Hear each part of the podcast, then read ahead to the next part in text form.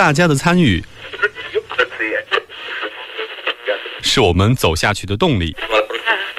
新闻中有你有我，我们一直在路上。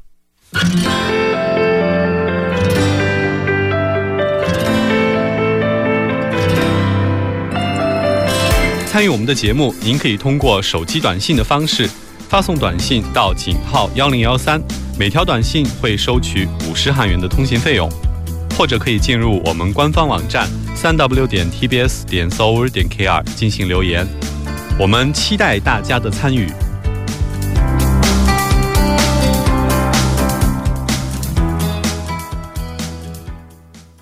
好的，半点过后，欢迎回来。稍后为您带来的是我们第二部节目。之前呢是广告时间，广告过后马上回来。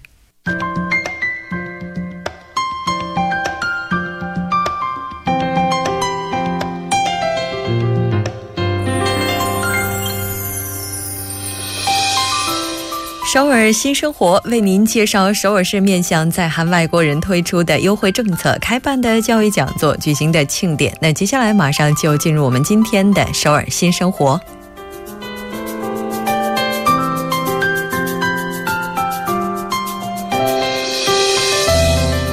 来看一下今天的第一条消息：宜居背景青少年职业规划与职业培训项目马上就要开始招募新成员了。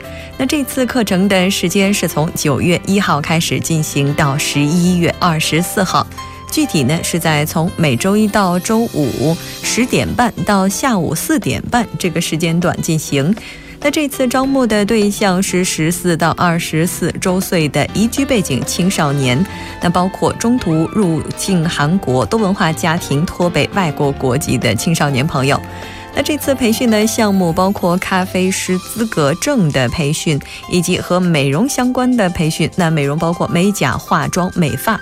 那其中您可以选择一项进行。申请的资格呢也是有的，需要您的韩国语在三级以上。那已经取得资格证，以提升职业技能为目的。那这次课程的申请时间是截止到八月二十号，您可以通过电话的方式进行咨询，那以邮件的方式投递申请表，在报名之后还有面谈。那邮箱是 g a o q h 一二三一 at rainbowuse 点 o r 点 k r，也就是高 q h 一二三一 at rainbowuse 点 o r 点 k r。另外，你也可以拨打电话零七零七八二六幺五六零零七零七八二六幺五六零进行咨询。那这部电话也是可以为您提供中文服务的。那这个项目是由韩国政府进行援助的，所以这个学费也是全免的。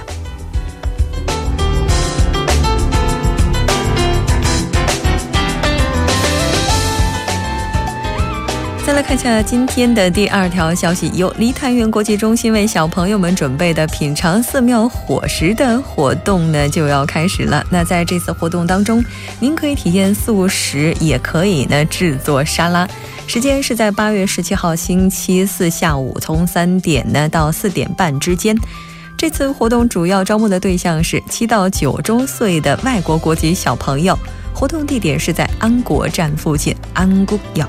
那这次的内容包括了解吃素的重要性，品尝不同种类的蔬菜，体验寺庙生活，那使用多种蔬菜来制作沙拉等等。这次活动呢是会产生一定费用的，每人是一万韩元。您可以呢发送邮件到 t r e e f i r e 二二 at。Y o n g s a n 点 g o 点 k r，也就是 tree fire 二二 at y o n g s a n 点 g o 点 k r 这个邮箱就可以了。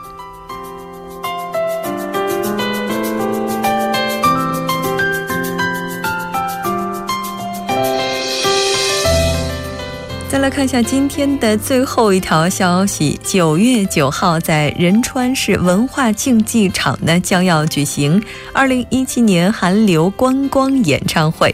这次演唱会呢是以音乐庆典为主题，将会有众多的偶像明星加盟，为大家带来非常精彩的演出。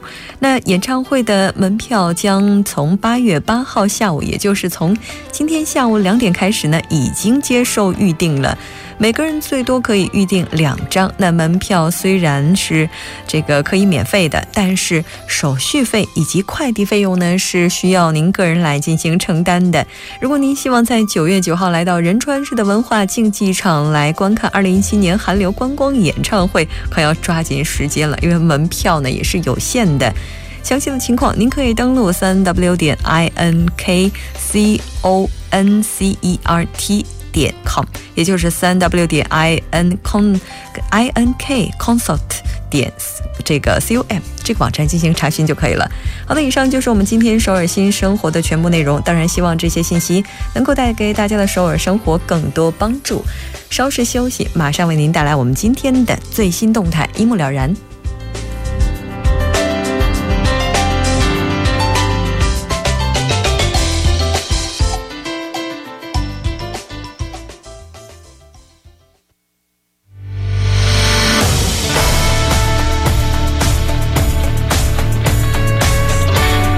您现在收听的是《新闻在路上》。最新动态一目了然。接下来，我们将通过嘉宾的独特视角来了解最新动态。今天我们请到的嘉宾依然是来自首尔大学的助教授董科。董科，你好。木真你好，那很高兴跟董科一起来了解今天的最新动态。虽然说昨天已经立秋了，但是外边这天气还是非常炙热的，这阳光依然是滚烫的。那今天为我们带来的是怎样的最新动态呢？今天我想给大家谈一个旅游话题吧。根据俄罗斯旅游署新闻处发布的消息称，今年上半年去俄罗斯旅游的中国游客大幅提高。然后呢，就以莫斯科为例，今年上半年的访问人数呢，同比增长了百分之二十一。另外呢，还有这个滨滨海边疆区圣彼得堡，然后呢，分别列二三位，然后同比涨幅呢，分别为百分之十六和百分之一百三十六。嗯。这个现象其实也不太难理解，因为毕竟在这么热的天气里往北边走，去凉快凉快，好像也是人之常情。是的，但是俄罗斯的话，我们要去的话，看什么呢？那毫无疑问啊，你看从这个统计数据上就可以看出来，大家都喜欢去莫斯科。嗯，莫斯科呢可以说是最受中国游客欢迎的地区，而莫斯科最著名的莫过于红场，我觉得。嗯，那由于莫斯科的主要街道呢均是由红场而发，这发端至这个四面八方的，所以呢红场被认为是莫斯科的中央广场。那红场这个名字，它原来是叫托尔格，这是我特意做了一下功课啊，我查了一下。然后托尔格是什么意思呢？就是集市的意思。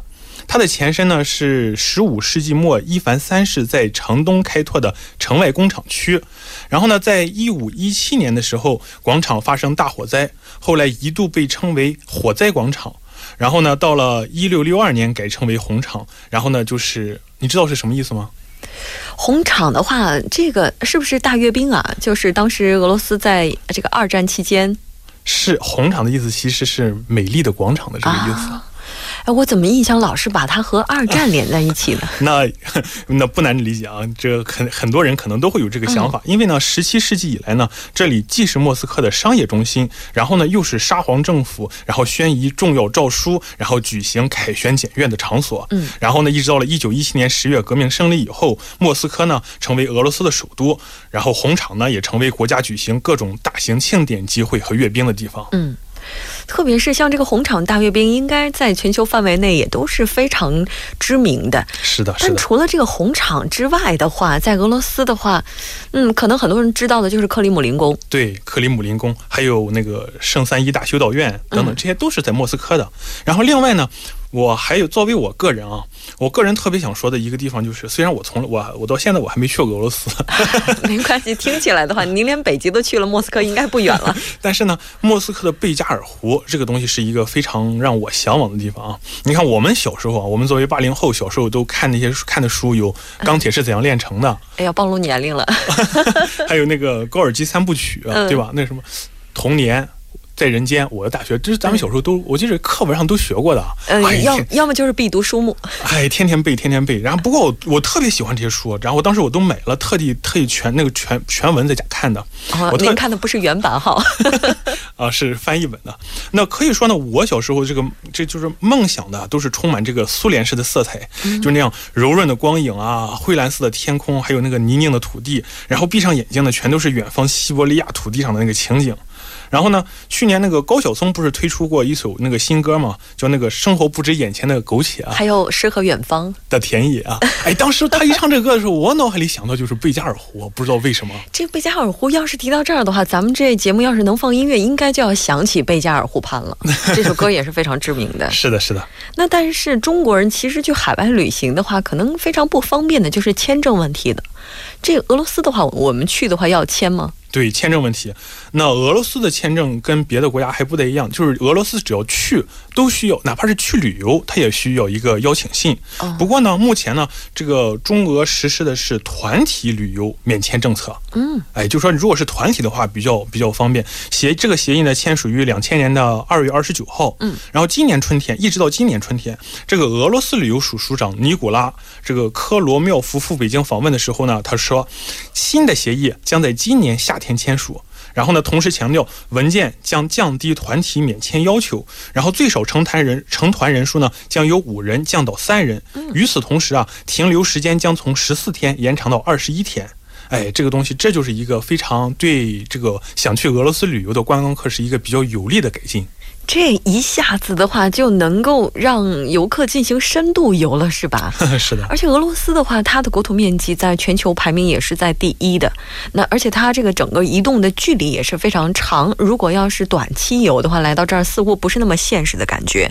那刚才你也提到 这个非常多的很漂亮的一些景点哈，是的，但是不得不承认，这个其实就除了刚才您提到的景美之外的话，这政策方面起到的作用还是非常大的。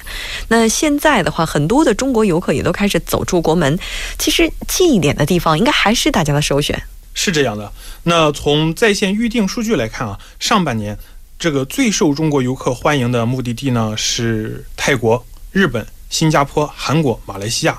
然后呢，泰国是以绝对优势排名第一，成为中国游客最大的出境旅游目的地国家。然后呢，根据中国的某旅行社称啊，泰国人数单月游最高呢，这一家旅行社的这个签约人数就达到五万人次。而据这个泰国国家这个旅游署统计呢，这个今年一到五月份赴泰国旅游的中国内地游客人数突破三百八十万人，那全年可望超过九百万人。预计呢，泰国呢这个泰国游会给泰国带来五百亿泰铢的收入，还有菲律宾、马来西亚、越南等这些东南亚国家也迎来了更多的中国游客。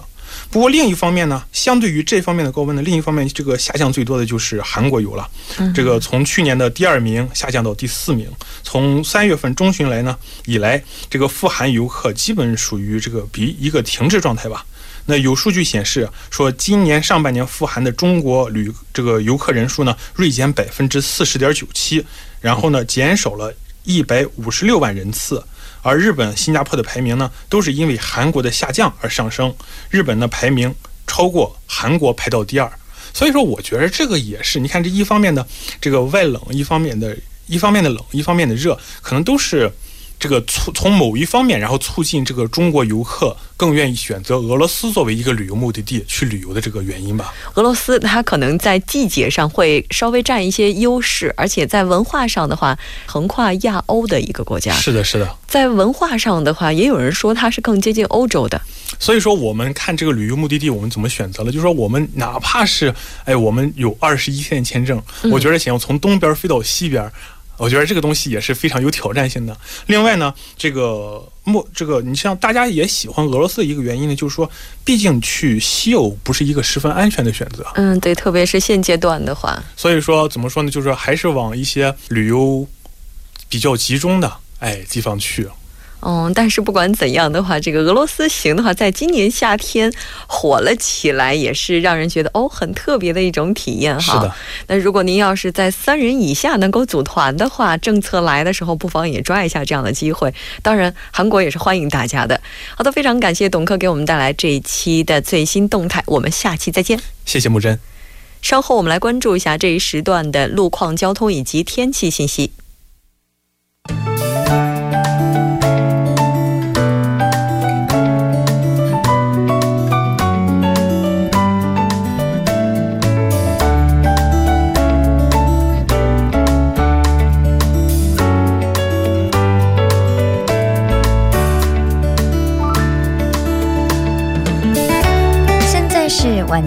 点四十六分，这里依然是由尹月为大家带来最新的首尔市交通及天气情况。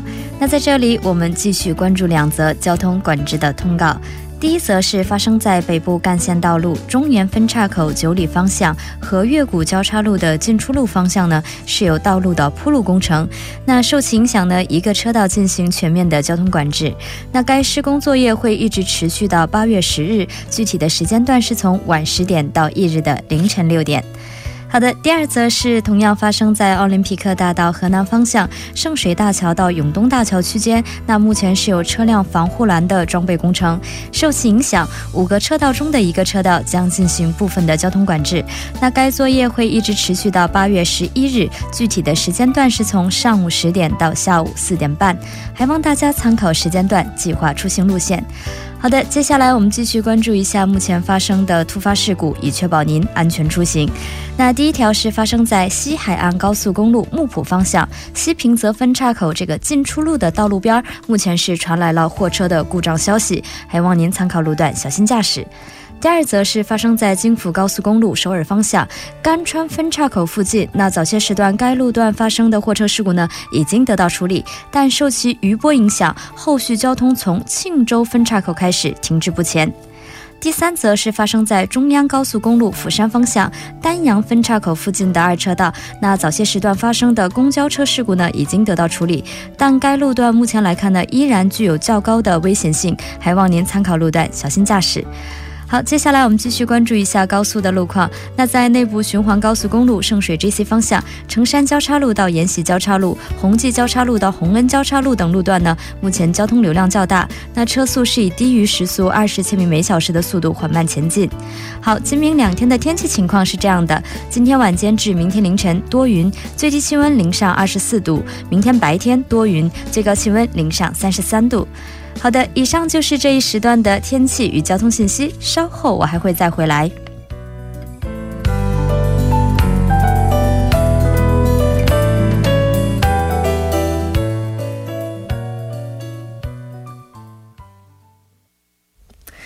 好的，聚焦热门字符，解读新闻背后。接下来马上连线特邀记者全小星。小星你好。啊，木真好，各位听众朋友们好。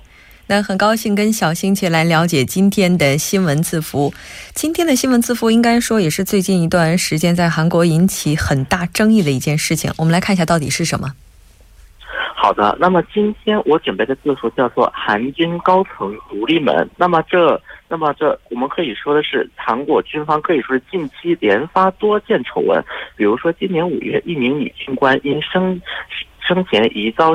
上级军官的强奸而自缢身亡，引发了民众的愤慨。与此同时，韩国韩国军队的网络司令部和防务安全司令部被指干涉国内政治事务、过度监控韩国平民和军人等丑闻，也可以说是饱受诟病。而特别是这次奴隶门爆发之后，可以说是韩国民众对于军队改革的一个需求不断的上升。嗯。应该说，韩国军队的这些丑闻一直以来都没有完全从我们视野当中消失过。只不过这次事情的话，让大家就是认为应该改革的这种意愿更加强烈而已了。您提到奴隶门，那这个奴隶门事件，我们也来先简单了解一下。好的，那么近那么一名，那么就是奴隶们，如果简单介绍，大概这种情况：一名韩国陆军的四星上将。被指用非人待遇对待为其服务的士兵，逼迫他们带着电子手链随叫随到，忍受侮辱，做各种杂物，包括给这名将军的妻子剪脚趾甲、去死皮等。那么涉事的军方官员名叫朴灿洲，是韩国陆军第二作战司令部的司令官。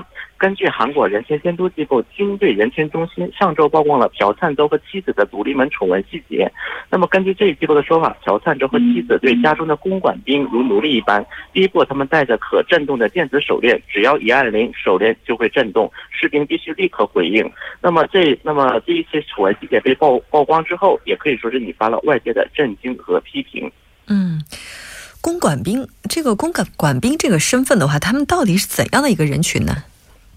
好的，那么公馆兵是指生活在部队团级以上的指挥指挥官住所内，专门负责处理指挥官家务的士兵，而这些士兵经常因为从事辅导官员子女学习等与任务无关的事务而饱受非议。不过，尽管如此，由于这一职位能够远离艰苦的训练，通常被认为是部队中令人羡慕的位置。不过，在朴灿周家的。工作的这些公馆兵似乎就没这么幸运了。那么朴灿周也告诉自己家中的公馆兵，他的妻子等同于陆军准将级别的官员，应该和自己得到同样的尊重。因此，这些公馆兵不仅要给朴灿周的妻子做一做一些嗯非人非非人就是接受一些非人待遇，并且还要忍受着辱骂。嗯。因为毕竟，如果这些工作是由家政人员来做的话，那么相信他们可能不会去做出这么过分的举动。可能也就从这个事情当中，我们能够看得到，在军队当中可能确实存在着一些我们所无法去解释的事情。那我们来看一下啊，这个韩国的军方他们对于这样的一个舆论走向是怎样表态的？好的，那么根据呃刚才有提到那个一个军军队人权中心这么一个人权组织，那么根据这个人权中心组织的说法，一名士兵曾因为不堪受辱而准备自杀，所幸朴灿周的朴灿周身边的另一名助手发现了苗头，及时阻止了悲剧的发生，而另有一名士兵因为试图离开朴灿周的住所，被被派往了南北的一个非军事区。那么面对舆论的压力，韩国军方也表示将成立一个由二十人。组成的调查小组进行为期一周的调查，并详细了解其他公馆兵的生活情况。而与此同时，在国防部的监察过程中，那么国防部方面也发现了一些新的嫌疑。嗯，也就是说，在军队的这种绝对权力问题，可能它带来的影响的话，是远远超出我们想象的。那这件事情，他的这个主角朴灿洲，哈，他现在的话，他这个表态是怎样的？好的，那么韩国军队的军队检察院曾经针对朴灿周本人以及朴灿周的夫人全某进行一个一个召唤的调查。那么在本月八日，朴灿周本人出席韩国军检察院的调查时，表示对于民众道歉，并并面对着舆论的压力，于本月的一日曾经提曾经递交了辞呈。嗯，也就是说，他在这个事件曝光之后的话，已经递交了辞呈。那如果他递交辞呈的话，是不是意味着他就不再可，就是不需要接受军方的这些处罚或者是调查了呢？